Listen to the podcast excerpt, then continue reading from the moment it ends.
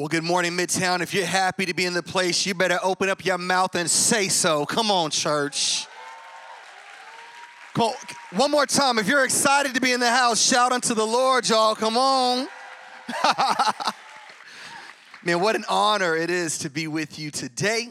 Uh, my name's Curvin, and my wife and I, we're the associate campus pastors at Norcross. And man, I have the privilege and the honor to be at the best dressed campus of Victory Church this morning. And um, man, I want us to take just a moment uh, because I know that my brother and sister, I know that Pastor Kendra and I know that Pastor Mo, they're supposed to be relaxing on their sabbatical. I know y'all are watching right now online. Can we make some noise right now just to show our love to the moments? We love y'all. And uh, man, what an honor, though, to be here with you all today. And uh, let's just dive right in. We have a lot of content to cover, and uh, I'm excited about what God's gonna do.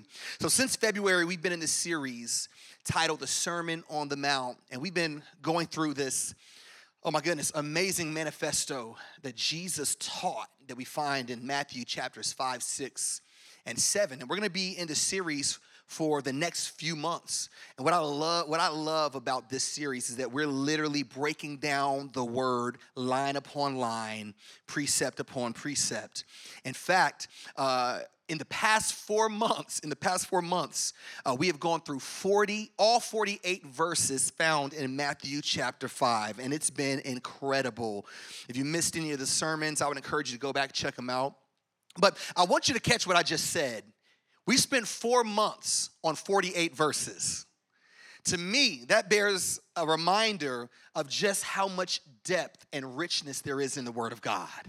I believe sometimes we just kind of water ski along the surface of Scripture, but I believe that in this day and age, in this hour, God is calling us to put the water skis up, to put on some scuba gear, and to take a deep dive, right? There's so much richness and depth in His Word, and uh, I'm excited to jump in to chapter six. If you're ready, say, let's go. Now, here it is. We find in chapter six that Jesus begins talking about what he calls the acts of righteousness.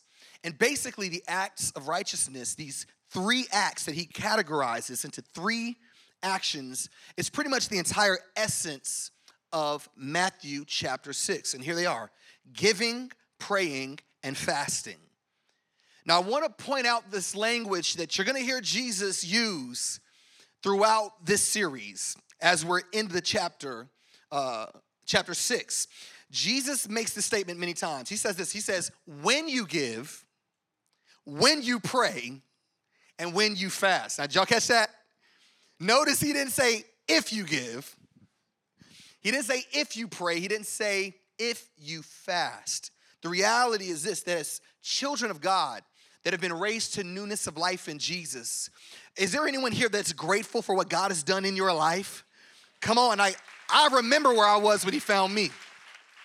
So it is assumed by God that we will be a people who are generous. It is assumed that we will be a people who pray and a people who fast, believing God to move in power and might. Can I tell you, church, these three items are non negotiables for Christians. And today, we're gonna focus on the very first of those righteous acts that Jesus spoke about, which is giving. All right?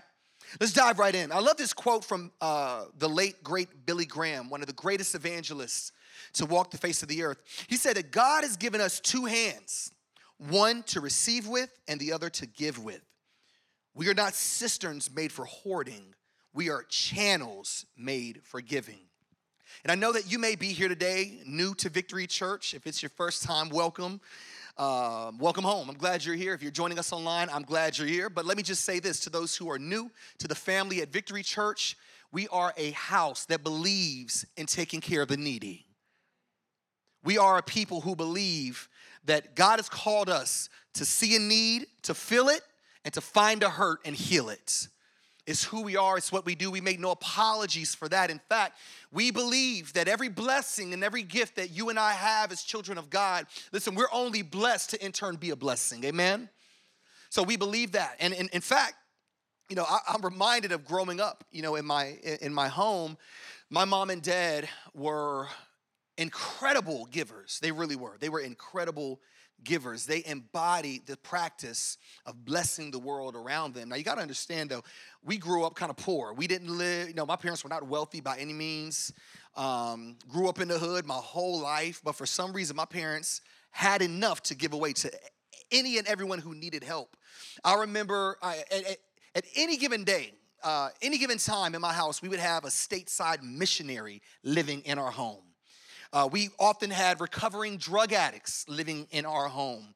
Uh, there were times I remember my parents giving away vehicles to other people. I remember uh, there were two college students in our church that were struggling to finish college. I remember them uh, making monthly payments to help them pay off their tuition. I mean, at any day of the week, I could come home from school and have a random homeless guy sitting on the couch eating all my afternoon snacks.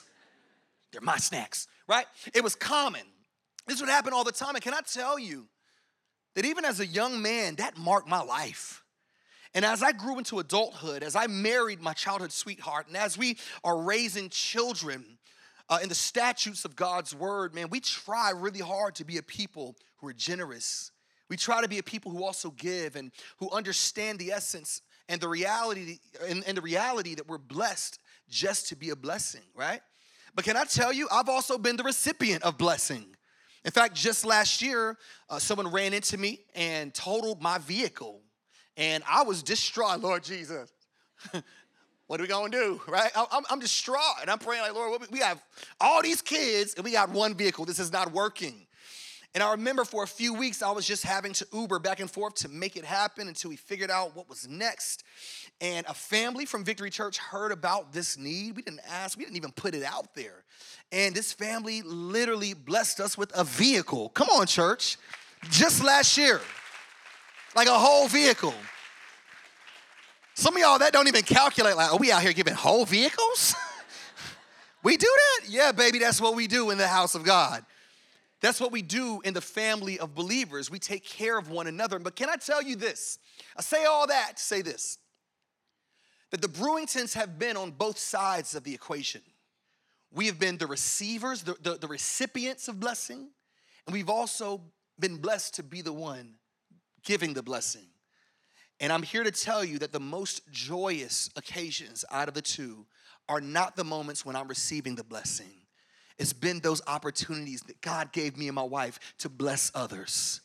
So, what does the Bible say? It is more blessed to give than what? Than to receive. And I get it. Again, like a whole vehicle? That's so countercultural. Well, guess what? We don't live according to culture. It seems countercultural to give in that fashion, in that way. But can I tell you something? We don't live our lives according to the culture, we live our lives according to the kingdom. And in the kingdom culture, we give. We're blessed to be a blessing to the world around us. In fact, when I think about giving, one of the things that just comes to my mind right away are these videos on YouTube and, and on Instagram. Some of you have seen these videos. Uh, has anyone ever seen the random acts of kindness videos? Where people just run up to strangers and just bless them. Y'all, my kids, they be pulling these videos up, and just the other week, I was in the, I was in the black hole of YouTube for about 45 minutes with my kids watching these videos. If you've never seen one, I have two of them. I want y'all to check these out. What's up, my man? Doing good, my cool bro. How are you? Doing great. Hey, that's what it's all about, my friend. You guys take tips here? Awesome. Yeah. There you go, my man.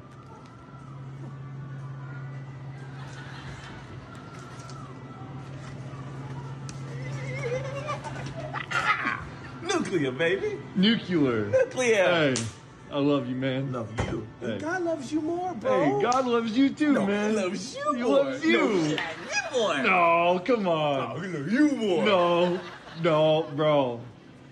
Maybe he loves you more. Maybe he loves us equal. How about that? I like it. Ah. Kablam! Hey, you have a great day, my friend. You stay groovy like a jacuzzi in the summertime, man. yeah. Yeah. Hey, how are you doing? Doing good. It's a hot one. It is. I know that you guys are working really hard, especially through the pandemic. Um, so I wanted to tip you a thousand dollars. Are you serious? Yeah. So that's for you. Oh my God. You have no idea what you have done for me. I lost my baby just three months ago. Oh my goodness. And I have hospital bills, and you don't know how much this money's gonna do for me and my family. You did a very beautiful thing. Thank you.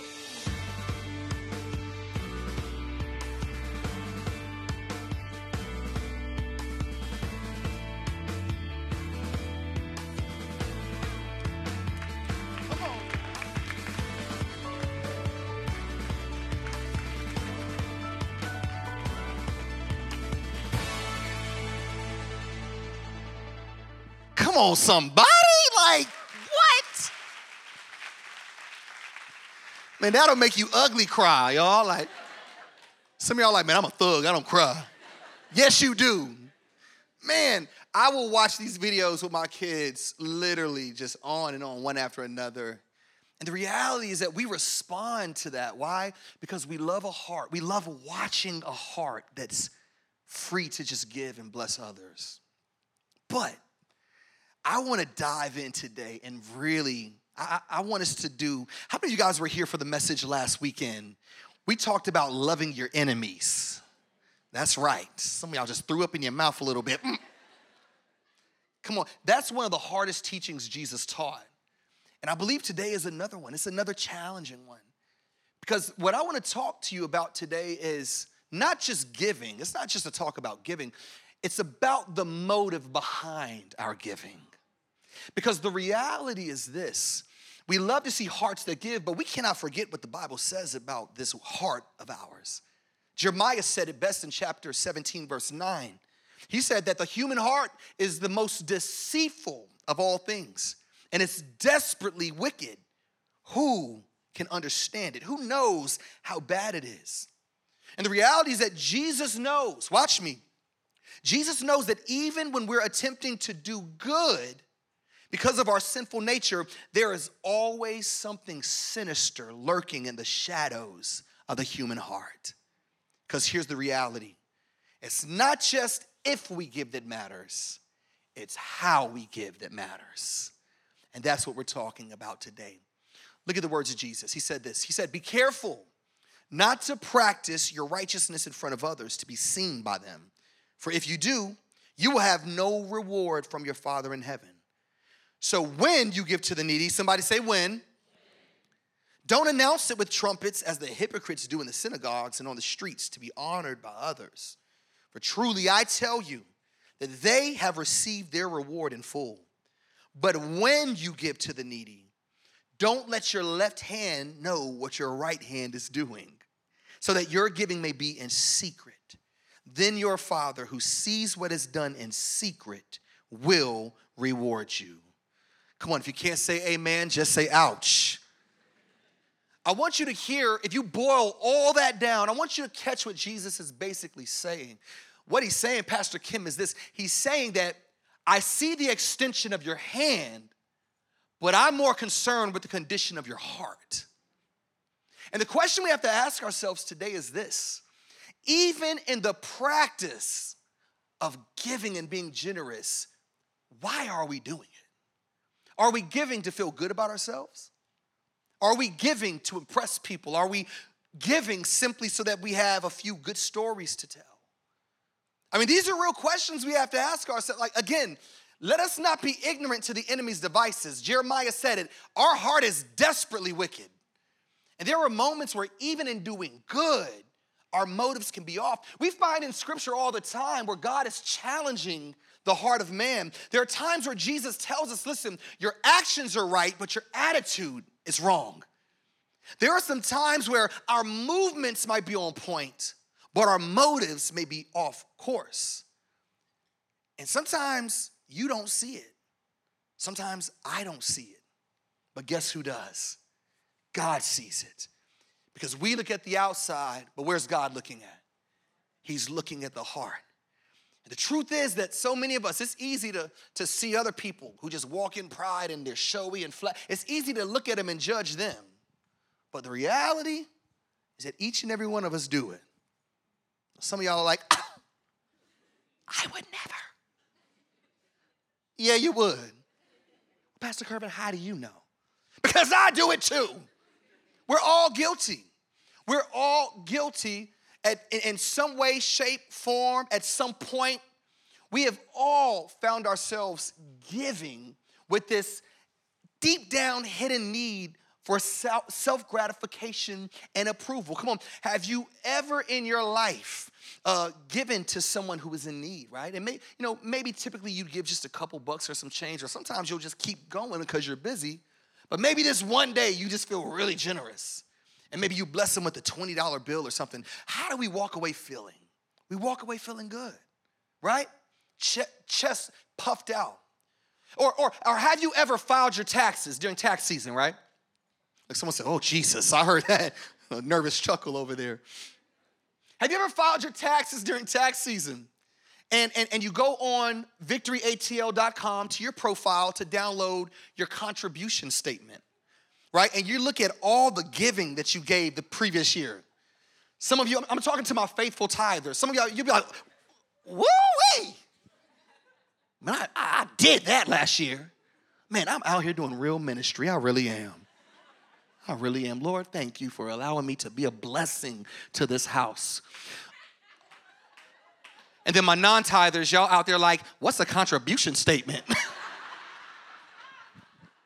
I'm sorry.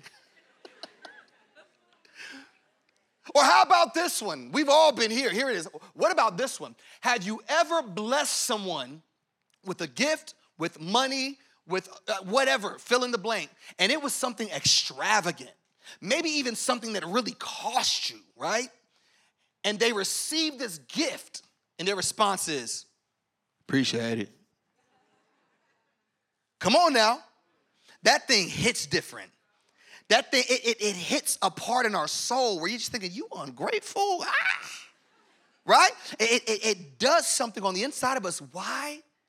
Because could it very well possibly be that our giving wasn't solely just to be a blessing, but there was some self gratification tied to it. Come on, somebody. Am I talking to the right house today? Are you hearing me, church? Listen, the reality is that every single one of us are guilty of this in some way, shape, form, or fashion. But what Jesus does in this chapter, he takes this egocentric, selfish, sinful bent that we all have in our hearts, and he addresses it head on by making it very clear that in a world that gives to be seen by everyone, I'm calling you to give only to be seen by only one. And that's the challenge. That's why we're here today. So if you're taking notes, here's my question I would propose to the beautiful people of Midtown today is this What happens whenever we give to impress people? If you're taking notes, here it is. My first thought is this when we give to impress people, what do we get? We get impressed people. You catch that? When you give to impress people, your reward are impressed people. I'll never, um, oh my goodness, the late great Chadwick Boseman, King T'Challa, right? Man, I wish I could have met this guy in real life. I just love watching his interviews. He just seemed like such a humble guy, right? What a lot of us don't know about Chadwick is that he grew up in the church, was baptized at a young age. He even served in the youth ministry as an adult. In a lot of his interviews, he would quote the word of God, scripture, just off the top of his head, right? I'm not trying to preach anyone to heaven. I don't know his life, but I sure would love to meet him one day, man. If, if, if he made it in there, that would move my heart, right? But the reality is that he carried this, this, this, this sense of, of humility and deep understanding in all the circles and places where he stepped into. And I love this quote that he shared in an interview. He said this He said, The number one rule of acting do not seek approval from the audience. Now, this is coming from an actor, y'all. Do you hear me? He said, The number one rule in acting is do not seek approval from the audience. People don't realize that.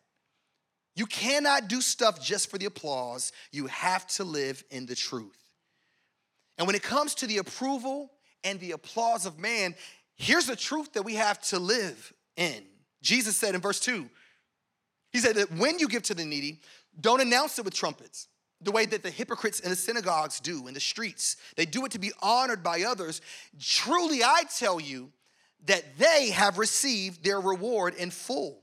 Now, do you notice the word, the, the, the, the, harsh language that Jesus used? He said, Don't be like the hypocrites. He said, whenever we give in, in, in, an audacious way, or when we live our lives in a way that is flashy to be seen, he says, you're like hypocrites. And, and, and I did a little study, and the word hypocrite, the Greek word for it, I practiced this, y'all, it's uh, hypokrata. That was good, right? Hypokrata. I practiced that all night last night, just for y'all.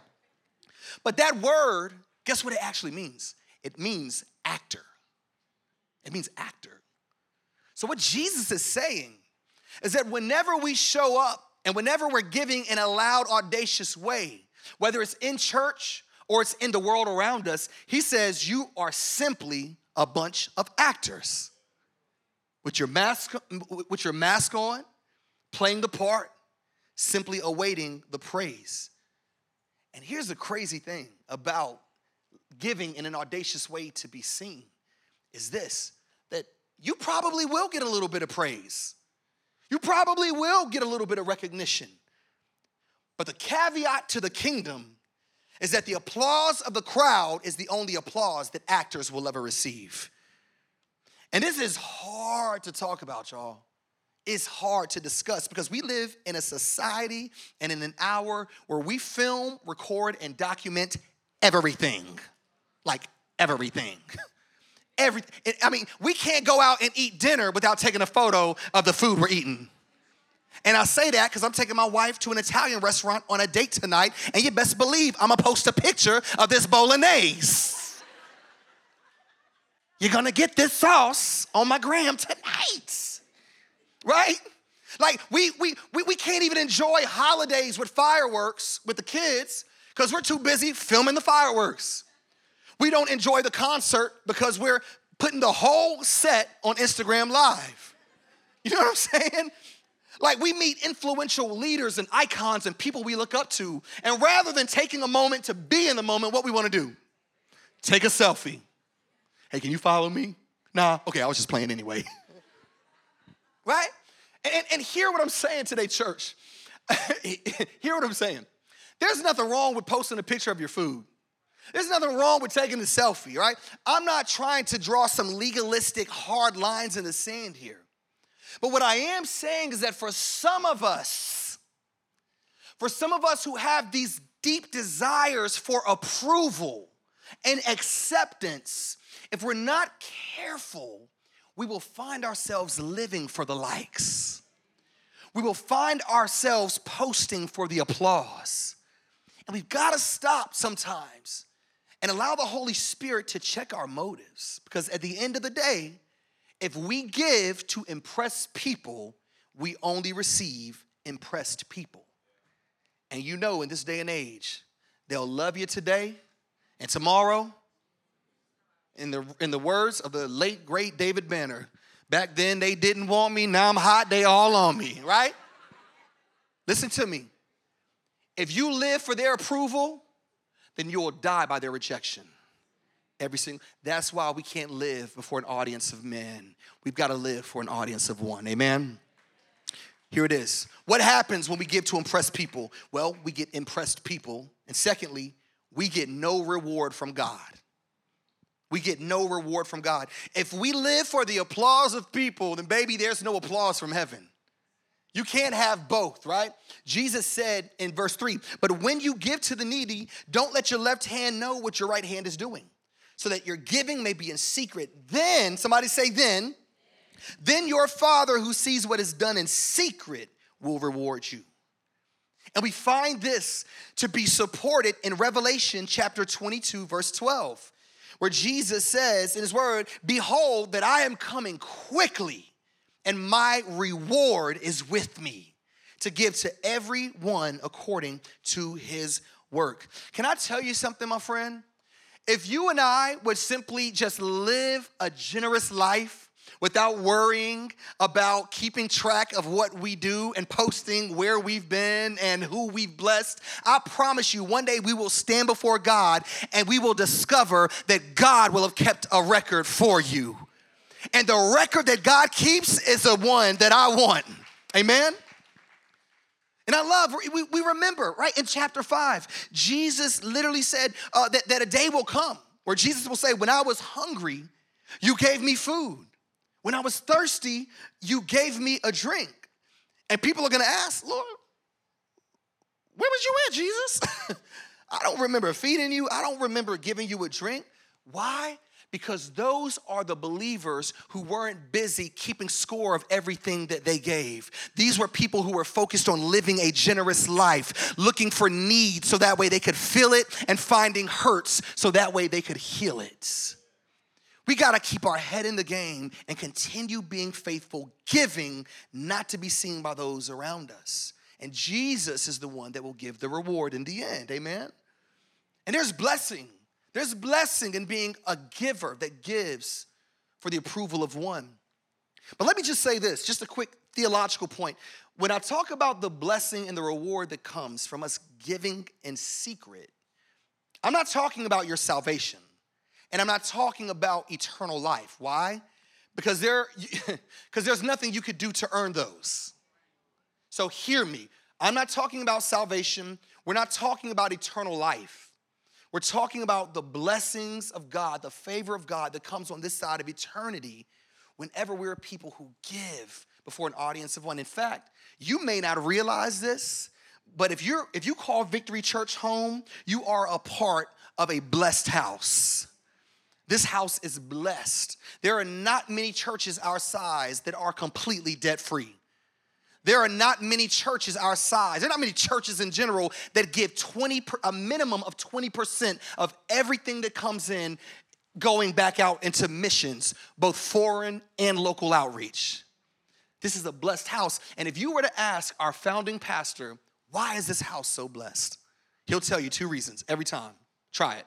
He'll say, number one, victory has been blessed because we have always prayed for and supported Israel and secondly, because we are a church, we take care of the orphans, we take care of the widows. Come on, we take care of the poor, and we look out for those who are oppressed. Amen? There's blessing and there's reward that comes with giving in secret. Here's my third thought today. What happens when we give to impress people? Well, we get impressed people, we get no reward from God, and sadly, sometimes our help turns to hurt. Our help turns to hurt. Some of you are like, well, what does that mean? What does that look like exactly? Well, let me explain. I'll give you an example. Here's what happened a few years back at our Hamilton Mill campus. We did this um, toy drive for Christmas, and we promoted this thing, we blasted it out. We were so proud of what we were doing. The church came together, rallied together. There were so many toys and clothes and shoes that we were going to use to just bless families who were just kind of struggling, trying to make the ends meet. And can I just say for the record, we've all been there, amen? Or maybe you haven't, but I've been there. And it's something we were very proud about. And we invited families to come up a certain weekend to pick up the gifts. And a lot of moms came. There were some single moms that came, and the kids came. They're excited. But you want to know who never showed up two years in a row? The fathers. The fathers never showed up. Because for a father to show up to an event like that would be him saying, Daddy couldn't make the ends meet. Dad couldn't make Christmas happen. So therefore, dad has to rely on the church to get gifts for my kids. Can I tell you, as a father, man, that's hard to process. There's shame that comes with that. And after we noticed this trend two years in a row, our pastors got together and they prayed and they began brainstorming and trying to decide how to change this. Well, they made an executive decision that next year, when we did this event, there'd be a rule no families allowed to come pick up the gifts. Only mom and only dad. Why? So that way, mom and dad could take the gifts to their home. They could write their names on the tag. So on Christmas morning, they're the ones giving the gifts to their children. Why? It restored dignity to the man, it restored dignity to the family. Can I tell you, Victory Church is not the Savior. There's only one Savior, and his name is Jesus. See, it's about dignity. And, and, and, again, and I want you to catch this is that even in our efforts to be a blessing, we didn't even realize it, but we were actually harming the men of the house. And we don't want to be a people who do that. We don't want our good to be spoken evil of. And we often forget that whenever we shine the spotlight on what we're doing, we forget sometimes that that spotlight shines on the person we're also helping. And if we're not careful, listen to me, church, if we're not careful, we will give to elevate ourselves while also pushing down the ones that we're trying to help. Rabbi Yanai from the third century said this it would be better not to have given him anything rather than to have given to him publicly and shamed him. Something to think about, right? And again, it's not about the action. It's, a, it's not about the movement. It's about the motive. Amen? And we've got to put our heart and keep our motives under the microscope of God's Spirit. Now, now, for those of you who've really been paying attention this year, we've been in this series, Sermon on the Mount, since February.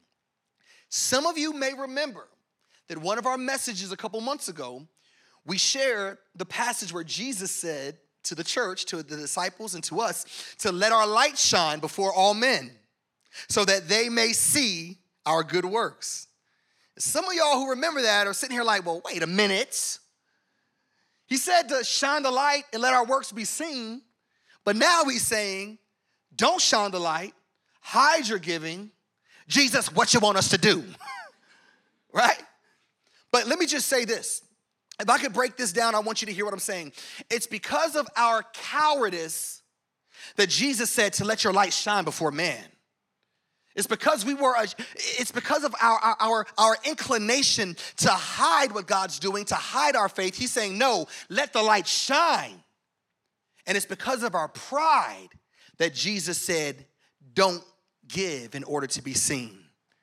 In the words of A.B. Bruce, a biblical scholar, he said, We are to show when tempted to hide, and we are to hide when tempted to show. I'm gonna say that one more time for my people in the back because I need everyone to hear that.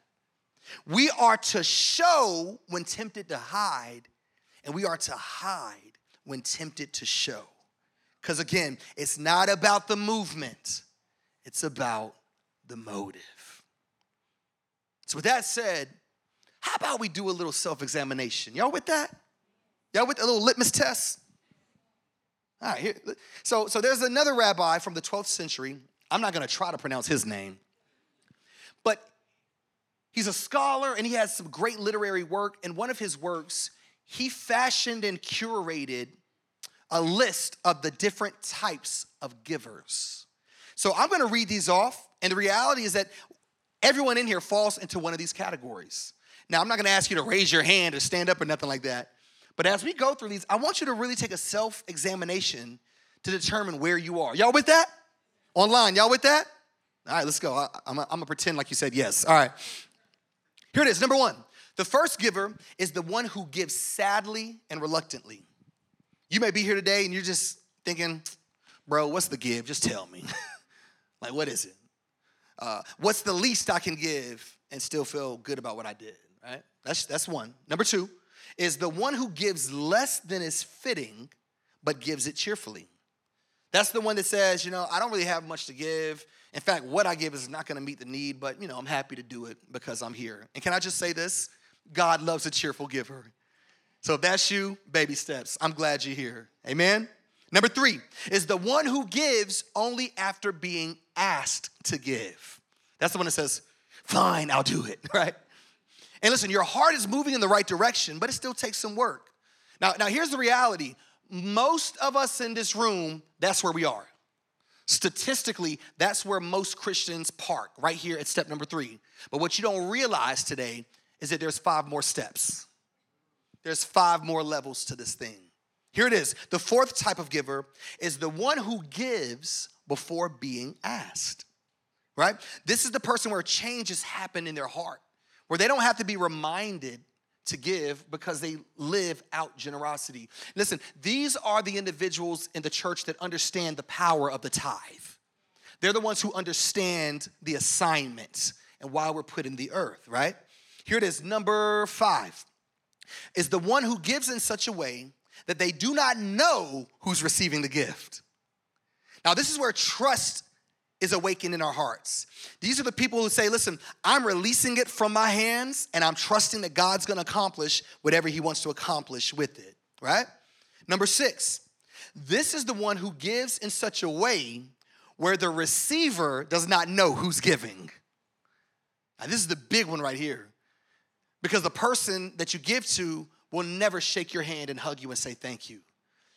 And the beauty about this type of giver is that whenever that person receives the gift with an anonymous name attached to it, with no name attached to it, they have nowhere to direct their thanksgiving but to God. Can I tell you something? That at this level of giving, that's where the ego starts to die.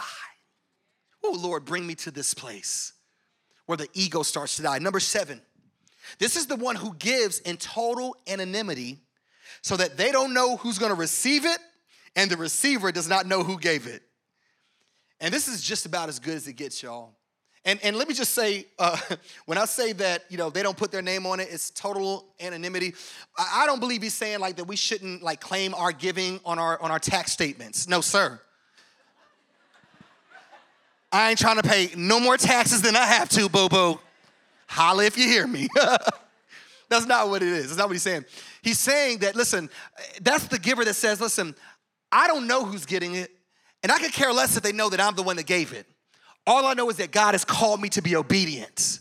And I know God's in control, He sees the need, and I believe that through my obedience, He's gonna meet the need. Amen? Number eight, here's the last one. This is the one who doesn't give charity at all, but he helps the poor rehabilitate themselves by lending money, by taking them into partnerships, by employing them. Come on, somebody. For in this way, the end is achieved without any loss of self respect or dignity at all. Come on, the people that are able to give in this way, they're not opening up their wallet, they're opening up their lives. They're taking people on a journey, right? And the reality is that the highest level of giving is no longer charity, but it's actually empowerment. And like I mentioned earlier, and I didn't even know, I actually found this out recently. I didn't even know that victory, that we do all the things that we do locally in the community and in other nations around the world. I didn't, I had no clue the level of impact. But every quarter, every quarter, that 20% that I share with you that comes into the house, every quarter there's a meeting that happens with our senior leadership, our financial board, and our missions pastor. They sit down and they look at the resource that we bring in together, we, me included, all of us, and they say, Where is the need in the earth? And then the resource goes out to meet the need. And I want to share with you one story, just one, just one story. Not to boast, not to brag, because this isn't something I did. This is something that we did. Amen. So we all know, most of us know that there's about 27 million people estimated who are enslaved on planet Earth. And slavery looks different in different regions of the world. In some regions, it's sex slavery. In some reg- regions, it's, it's manual labor. Um, but in Pakistan, there's this unique form of slavery. It's called debt slavery. And the way it works, I, I wish I had time to really break it down, but the way it works is that there can be a man who's struggling who will go to a wealthy individual to work for money. And so let's say he goes to this employer. The employer says, Hey, you work for a week, I'll pay you $50.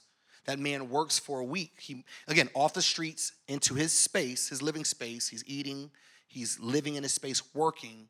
But at the end of the week, when he goes to collect his $50 check, he's only given $25. Why? Because you lived in my house while you worked, you ate my food while you worked. So now you actually owe me. So you need to actually work another week to pay that back. And in fact, why don't you just bring your son to help you so you can pay this debt off quicker? Then the following week, oh, well, now I fed two mouths. You get what I'm saying? There are literally families in Pakistan that are three and four generations in debt, in, in slavery. So there's this one family that our missions pastor got connected with. They're a Christian family, mind you. And the grandfather got caught up like this decades ago. The grandfather's not even alive anymore. Now it's his son, his son's wife, and their children, and they're still living in debt slavery. Three generations in debt slavery. Well, we found out, found out about this need, and let me tell you what happened because of your faithfulness and your obedience because we are a generous church, we were able to go over and to not only pay the debt that, would, that remained over this family, we freed them from slavery. We found a location, a home for them. We covered their first month's rent.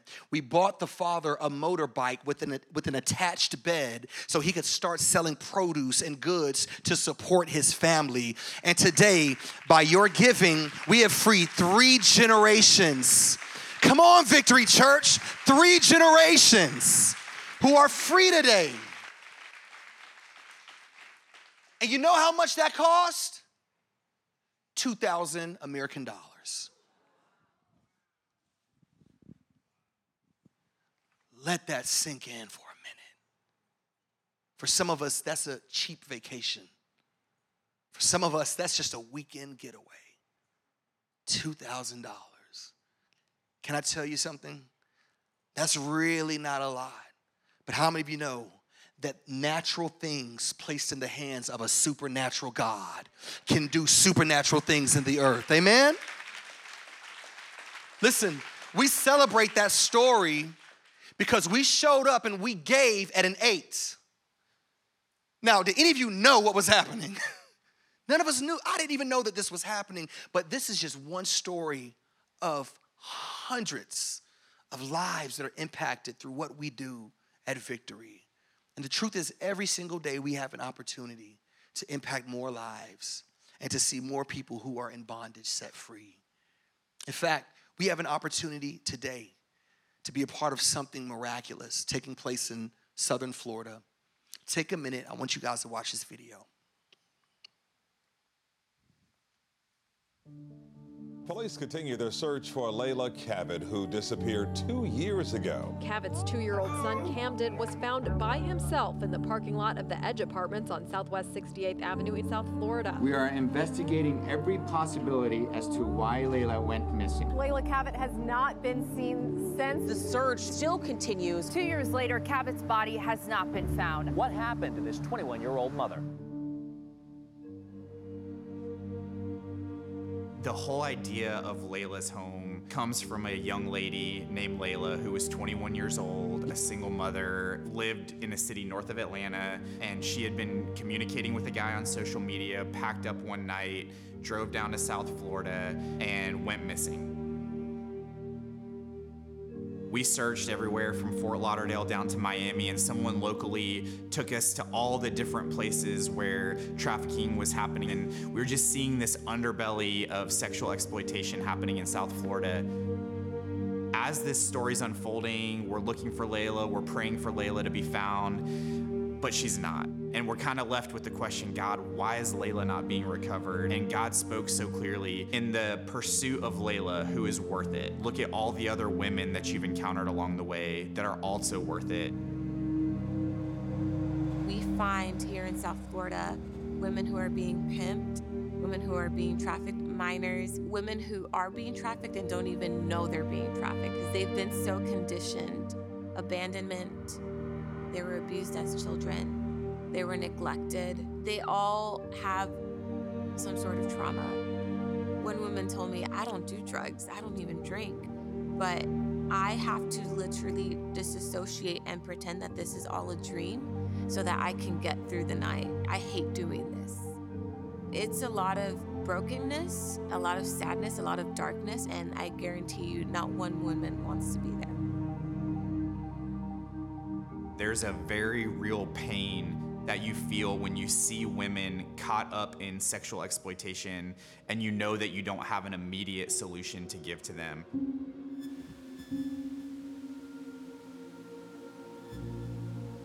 So we found this spot and it's definitely an active track. There's a guy on a motorcycle who's directly with one woman, but seems to be watching a few across the street as well. And they're all spread out 25, 50 yards from each other up and down both sides of the road. And we've seen a couple of cars pull up next to the girls and talk to them, probably looking for a quote unquote date they're on the phone with each other now too. So I would venture to say they're alerted. That's why they're clustering. Let's do a pull off into a gas station or something and see if the guy, because he definitely is matching our pace.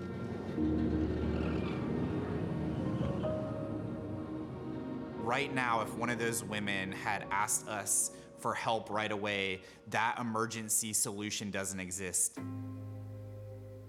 we are in desperate need of a short term facility here in South Florida. Florida is the third largest state where human trafficking happens. Right now, there's no place to go. There's very few, and they're not specific to human trafficking.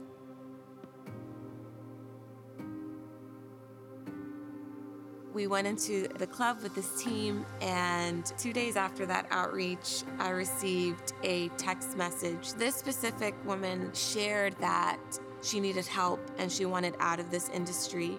We talked, we prayed. I reminded her she's loved, she's cared for, that there's an amazing team waiting for her in Atlanta. And get this the home where this rescued woman came is the same home that Victory helped Frontline purchase with a Christmas gift to the world years ago. Hundreds of women later, hundreds of rescues later, as we're getting ready to launch one down here that Victory once again is going to be a part of.